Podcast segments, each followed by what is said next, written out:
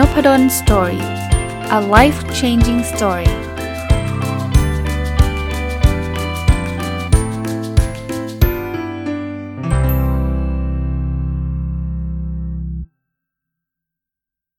สวัสดีครับ ยินดีต้อนรับเข้าสู่น p ด d สตอรี่พอดแคสต์นะครับสัปดาห์นี้ยังคงอยู่กับเล่มนี้นะครับความคำตอบของความสุข แต่ว่าเป็นเล่มที่ผมรีวิวไปแล้วนะครับเสิร์ชหาดูได้นะครับสำหรับคนที่ยังไม่ได้ฟัง แต่ว่าผมจะหยิบบางบทมาชวนคุยมาขยายความนะครับ วันนี้เนี่ยจะหยิบบทที่ชื่อว่าคำตอบของตัวตนนะครับเป็นเป็นอีกบทหนึ่งที่จะเรียกว่าเป็นบทคือคือเป็นตอนดีกว่า ตอนในหนังสือที่คุณนิ้วกลมนะครับ เขียนซึ่งคุณนิ้วกลมคือคนเขียนหนังสือเล่มนี้นะครับ เขียนไว้แล้วก็เขียนสรุปไว้แล้วผมคิดว่ามีประเด็นดีๆ อยากจะมาชวนคุยนะครับ อันแรกเลยเขาบอกคุณนิ้วกลมเขียนไว้บอกว่ามองเห็นตำหนิแต่ไม่ตำหนิตัวเองนะคือคือผมว่าเป็นอะไรที่ที่ดีนะคำว่าตำหนิเนี่ยมันหมายถึงว่าตัวเราเนี่ยไม่เพอร์เฟกหรอกตัวเราเนี่ยไม่สมบูรณ์แบบ ถ้าเป็นคนที่ไม่มองเห็นตำหนิเนี่ยก็คือคนที่มีอีโก้สูง หรือว่ามองข้ามไปเลยว่าฉันเนี่ยดีทุกเรื่องฉันเนี่ยดีทุกอย่าง อันนี้แน่นอนถ้าใครเป็นแบบนี้เนี่ยโอกาสที่เราจะพัฒนาตัวเองจะมีน้อยละเพราะคำว่าดีทุกเรื่องดีทุกอย่างเนี่ยมันไม่มีอะไรให้เราพัฒนา เพราะนั้นสิ่งที่เราต้องต้องต้องทำก็คือ เราต้องมองให้เจอว่าเรื่องไหนเราทำได้ไม่ดี เรื่องไหนเป็นเป็นจุดอ่อนของเรา เรื่องไหนที่เราสามารถทำให้ดีขึ้นได้ แค่เราตระหนักรู้เนี่ยโอกาสที่เราจะพัฒนาก็จะสูงขึ้น เอาแบบร่างกายก็ได้ฮะถ้าเรารู้สึกว่าน้ำหนักเราขึ้นเนี่ยเราจะมีแนวโน้มที่จะกินน้อยลง หรือว่ามีแนวโน้มที่จะไปออกกำลังกาย ดูแลรักษารักษาสุขภาพให้มากขึ้น แต่ถ้าเกิดเราบอกว่าเราหุ่นดีอยู่แล้วเนี่ยเพอร์เฟกแล้วเนี่ยถ้าความคิดเป็นแบบนี้เนี่ยแน่นอนเราก็จะไม่ทำอะไรใช่ไหมครับเพราะฉะนั้นเนี่ยมองเห็นตำหนิได้นะครับเราพูดภาษาอังกฤษไม่เก่งเรารู้ไม่ใช่ว่าเฮ้ย ภาษาอังกฤษไม่สำคัญ อีกมุมหนึ่งที่ผมเห็นเห็นอยู่เรื่อย ๆ เลยนะฮะคือวันก่อนว่าจะโพสแล้วแต่อย่าเลยเดี๋ยวดราม่าคืออย่างนี้บางทีเนี่ยคนเราเนี่ยพออะไรที่เราไม่เก่งอะ่ะเราจะมักไปไปด้อยค่าสิ่งนั้นว่าสิ่งนั้นไม่สำคัญมีบางคนนะ ไม่ใช่ทุกคนหรอกบางคนนะ เช่นเขามีคำถามถามเรามาคำถามหนึ่งแทนที่เราจะยอมรับว่าเออจริง ๆคำถามเนี้ยเราไม่รู้เนาะแล้วจริง ๆ มันก็น่าสนใจที่เราจะต้องไปพัฒนาตัวเองให้รู้มากขึ้นเนี่ย เรากลับไปบอกคำถามไปตอบคาถามนี้ว่า เรื่องนี้ไม่สำคัญหรอกจะรู้ไปทำไมนึกออกไหมการทำแบบนี้จะทำให้เราไม่เห็นจุดอ่อนของเรา เพราะเราไป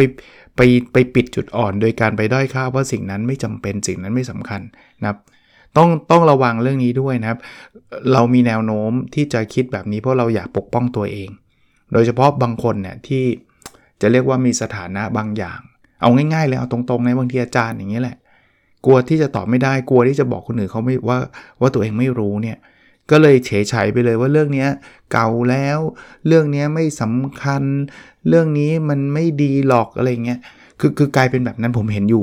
บ้างนะก็ไม่ได้บอกว่าทุกคนนะครับ แต่อีกมุมหนึ่งที่คุณนิ้วกลมเขียนบอกว่ามองเห็นตำหนินะแต่ไม่ตำหนิตัวเองคือไม่ใช่ว่าพอเป็นจุดอ่อนแล้วเขานี้มาด่าตัวเองละฉันมันโง่ ฉันเป็นคนไม่ได้เรื่อง ฉันไม่ดี คือถ้ามุมแรกเป็นมุมที่อีโก้เยอะมุมนี้ก็คือแบบด้อยค่าตัวเองซะเกินไปนะครับ ก็อย่าไปตำหนิตัวเองครับ คนเรามันไม่เพอร์เฟกคนเรามันมีจุดอ่อน คนเรามันมีข้อที่จะต้องปรับปรุงแก้ไข หน้าที่เราคือตระหนักรู้ปุ๊บแล้วก็ปรับปรุงแก้ไข อย่าไปไปด่าตัวเองมากจนเกินไปนะครับ อันนี้คือพอยแรกครับคำตอบของตัวตนนั้นแรก อันที่2นะครับเป็นเพื่อนกับด้านที่ไม่พึงปรารถนาของตัวเอง คำว่าเป็นเพื่อนแปลว่าอะไรนะส่วนตัวผมผมเล่าประสบการณ์แล้วกันนะครับ ที่ผมก็เคยเล่านะ บางอย่างเนี่ยมันเป็นมันมันเป็นเรื่องที่เราไม่ชอบตัวเราเองอะ่ะอันนี้เป็นเรื่องธรรมดาธรรมชาตินะเราไม่ได้ชอบตัวตัวเองได้ทั้งหมด มันจะมีบางเรื่องที่เราไม่ชอบเช่น ที่ผมเคยเล่าคือผมน้ำหนักเยอะ แล้วผมก็รู้สึกไม่ค่อยชอบตัวผมเองเท่าไหร่ ในในดูในกระจกแล้วก็แบบมันอ้วนอย่างนี้วะดูมันโซมากเลยดูมันน่าเกลียดมากเลยอะไรเงี้ยพอไม่ชอบแล้วเราจะผลักมันออก วิธีการตอนนั้นของผมก็คือการไม่ถ่ายรูปเลย หลบกระจกไม่อยากดู แต่พอทำแบบนั้นไม่ได้มีอะไรดีขึ้นเลยนะ นอกจากน้ำหนักไม่ขึ้นแล้วนะไอ้โทษทีน้ำหนักไม่ได้ลดลงแล้วเนี่ย ยังรู้สึกไม่ชอบไม่ชอบตัวเองด้วย แต่พอผมมาปรับความคิดว่าจริง ๆ เราต้องยอมรับตัวเองนะ มันเป็นด้านที่ไม่พึงปรารถนาหรอก เป็นด้านที่เราขี้เกียจวิ่ง เราขี้เกียจออกกำลังกาย เราชอบกินจังฟูอะไรเงี้ยเป็นด้านที่มันเราปรารถนา แต่เราเป็นเพื่อนก่อน การเป็นเพื่อนของผมคือการยอมรับ เออเนี่ยเป็นตัวตนเราเราเป็นแบบนี้ณเวลานั้นเราเป็นแบบนี้ ยอมรับไม่ได้แปลว่าเราจะไม่ทำอะไรนะครับ แต่เชื่อไหมครับว่าผมเคยเล่าไปหลายทีแล้วว่าวันที่ผมยอมรับได้เนี่ย ผมยังทำทุกอย่างอยากจะน้ำหนักลด ผมผมทำมาหลายปีนะไม่เคยสำเร็จเลยนะ แต่ปีนั้นลดได้ 10 กว่ากิโลครับ อันนี้คือคือการยอมรับด้านไม่พึงปรารถนาของตัวเองนะครับเป็นเพื่อนแล้วกันนะครับแต่ไม่ใช่แปลแปลว่ายอมรับว่าเออฉันไม่อ้วนแล้วฉันไม่สนใจแล้วฉันจะกินแหลกไม่ใช่นะ คือคือเรายังยังอยากพัฒนาตัวเอง แต่เราเป็นเพื่อนคือเรายอมรับ ว่าเออเราเป็นแบบนี้ เรามีจุดอ่อนตรงนี้ แล้วก็ค่อยๆ หาทางกันไป ข้อที่ 3 นะครับ ดึงพลังความรักที่สะสมในใจขึ้นมาใช้ได้บ่อยๆ ผมเคยคิดแล้วก็เคยเปรียบเทียบว่า happiness หรือความความสุขเราเนี่ยก็คล้ายๆเงินเหมือนกัน คือถ้าเงินเนี่ยชัดเจนครับ ถ้าเราสะสมเงินไปเรื่อยๆเรื่อยๆเรื่อยๆเนี่ยเงินมันต่อเงิน แล้วก็เอาไม่ไม่ต้องต่ออะไรมากแค่สะสมไว้ในแบงก์มันก็ได้ได้ดอกเบี้ยมา แล้วก็ วันหนึ่งนะเงินก็จะมากขึ้นตามที่เราสะสมสะสมมากเงินก็มาก แล้ววันหนึ่งที่เราต้องการใช้เงินเราก็จะมีเงินให้ใช้ ผมผมคิดต่อยอดไปว่ามันก็คล้ายๆ กับความสุขเหมือนกัน ความสุขเราเนี่ยเราสะสมไว้นะบางคนบอกเอ๊ะมันสุขแป๊บเดียวมันก็หายไม่หายแล้วครับ มันอยู่ในใจเรา สะสมไว้เรื่อยๆครับ แล้วบางทีเนี่ยพอมันสะสมมาถึงจุดหนึ่งเนี่ยความสุขมันต่อความสุข ผมไม่ไม่แน่ใจว่าหลายท่านเคย มีประสบการณ์แบบนี้ไหมว่า อยู่ดีๆ ก็รู้สึกสุขใจโดยที่มันไม่ได้มีตัวอะไรมามามาทำให้เราสุขอะ่ะคือแบบเดินเดินอยู่ก็แบบมีความสุขจังอย่างเงี้ย มีป้าไม่รู้นะ แต่ผมต้องบอกว่าตัวผมเองระยะหลังนะผมเป็นแบบนี้บ่อย ผมว่าอันนี้มันคล้ายๆเป็นดอกเบี้ยของความสุขอะ่ะมันเป็นความสุขที่ต่อต่อต่อมาจากการสะสมความสุขคำถามคือจะสะสมความสุขได้ยังไง อย่างแรกนะครับ วิธีการสะสมความสุขมันก็เหมือนเงิน เราต้องหาความสุขเข้ามาก่อน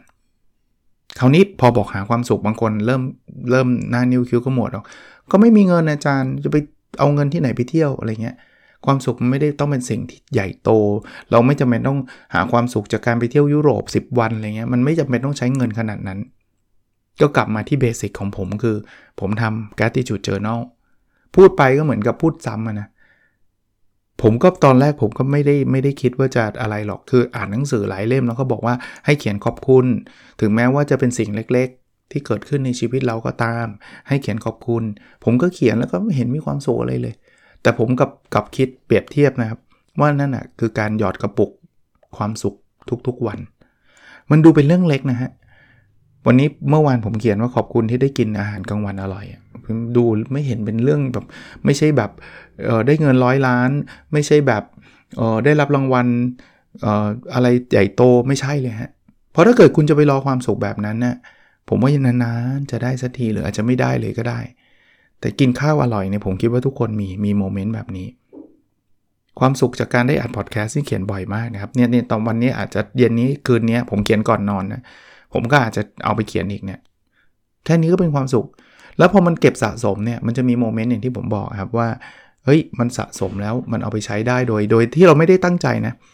คือบางทีเดินเดินอยู่เนี่ยเมื่อวันก่อนเนี่ยไปสอนหนังสือสอนเสร็จเดินกลับมาเฮ้ยมีความสุขจัง ไม่รู้ด้วยนะ แล้วก็ไม่ต้องการไม่ต้องถามตัวเองหรอกมันมาจากไหนก็ไม่รู้แต่มันเป็นความสุขที่มันมันมันเอ่อล้นขึ้นมาในลักษณะแบบนั้น ในทางกลับกันครับ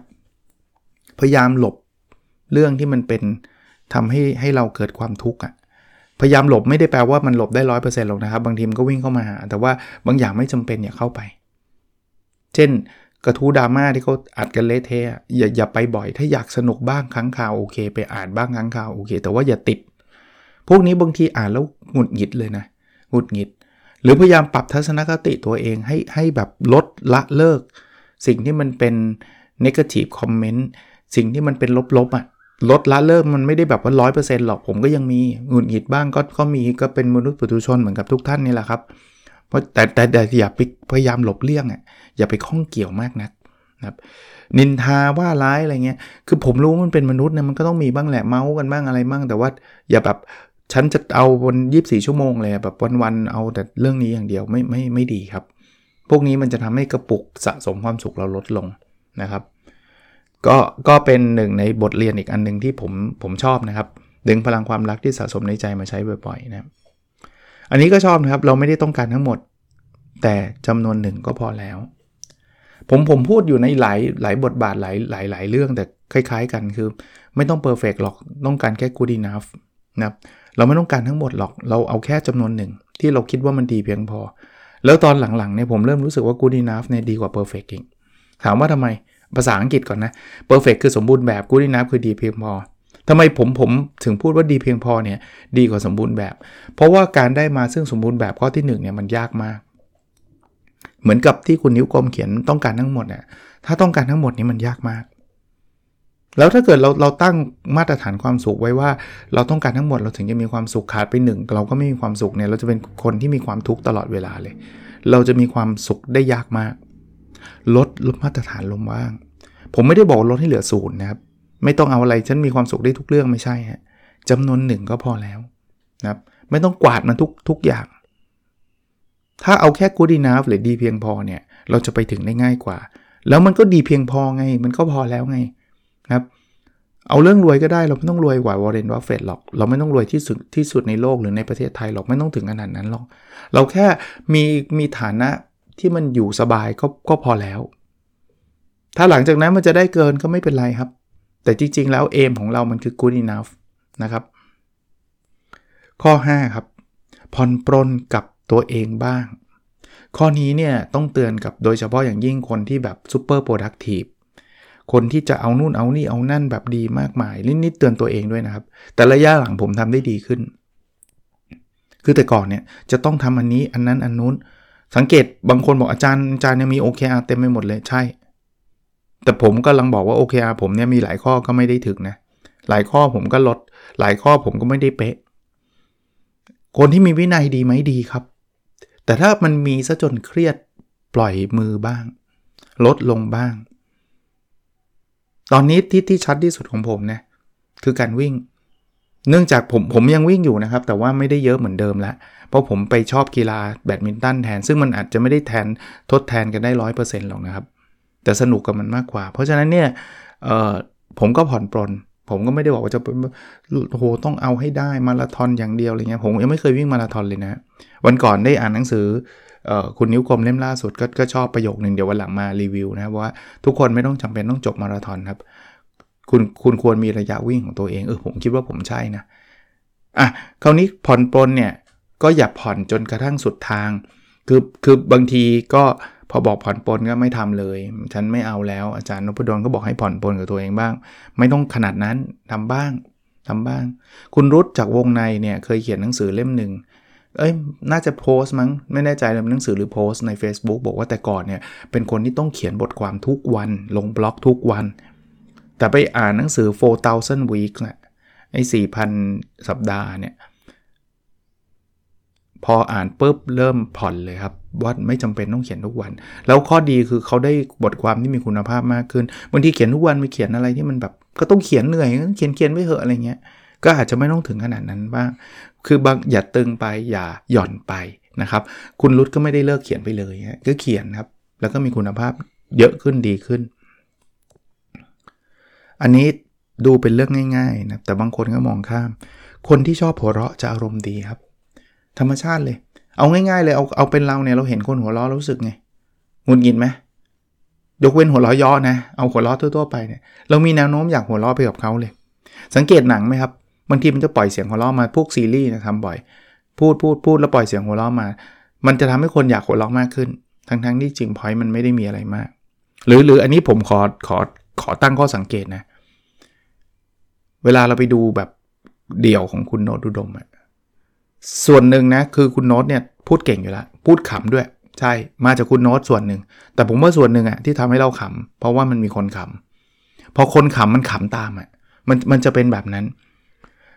เพราะนั้นวิธีการคือพยายามหัวเราะให้บ่อยที่สุดเท่าที่จะเป็นไปได้ ไม่ใช่ว่าหัวเราะไม่มีการละเทศะนะ อันนั้นบ้าไปแล้วนะ คือเข้ามาเขากำลังซีเรียสกันอยู่แบบยอดขายตกค้ำกิ้งอะไรเงี้ยอันอันนั้นคุณอาจจะถูกเชิญให้ออกจากห้องประชุมนะฮะคือคุณก็ดูจังหวะแต่ว่าพยายามหัวเราะนะครับ แล้วอารมณ์เราจะดีขึ้น ตอนนี้นะตอนนี้นี่เล่าประสบการณ์ส่วนตัวเพิ่มเติมคือ ชอบเวลาเล่น Facebook ซึ่งพยายามจะไม่เล่นบ่อยนะเพราะว่ามันจะติดแต่ว่าผมชอบไปดูเรียวอะไอไอช็อตวิดีโออะวิดีโอสั้นๆเนี่ยแล้วรายการที่ชอบที่สุดคือรายการพวกตลก ทั้งไทยและต่างประเทศ คือคือดูแล้วมันเพลินใจดี เพลินใจดีกว่าอันอันอื่นๆนะครับ ก็ก็แล้วแต่คนนะ แต่ว่าพอเขารู้ว่าผมชอบดูคลิปพวกนี้เดี๋ยวมันก็จะอัลกอริทึมของ Facebook เนี่ย มันก็จะจัดสรรคลิปพวกนี้มาให้ดูบ่อยๆ ก็ขำดีนะครับ ข้อสุดท้ายฮะที่เป็นบทเรียนในวันนี้คือว่าจำไว้เสมอว่าคนมันไม่เหมือนกัน ผมว่าเป็นคำคำตอบที่ หรือว่าเป็นข้อคิดที่มันทำให้เราลดความ เครียดลง ลดความหงุดหงิดลงได้เยอะ คนเราไม่เหมือนกันฮะบางคนชอบชอบผมเห็นโพสต์หรือว่าเห็นคำพูดบางทีก็เอาอะไรคิดว่าทำไมมันคิดได้อย่างนี้มันไม่เหมือนเราไง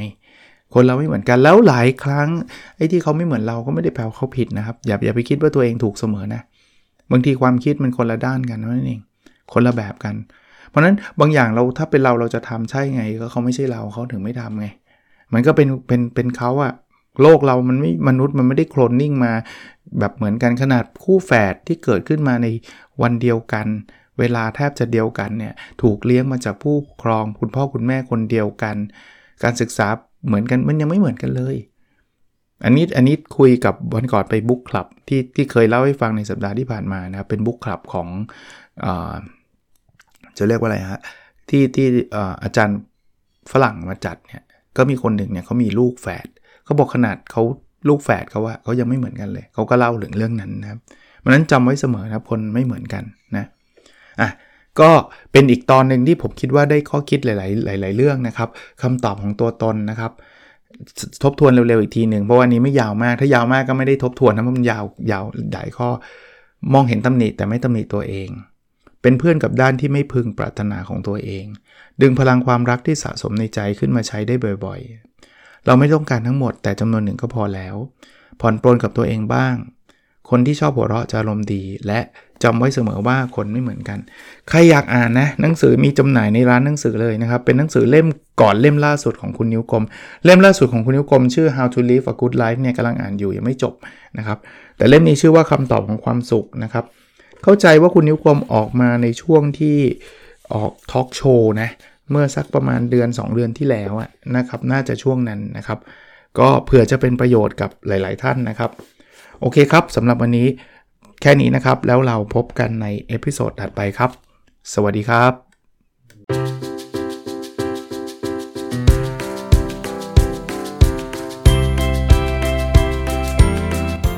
n o p a d o n Story a life changing story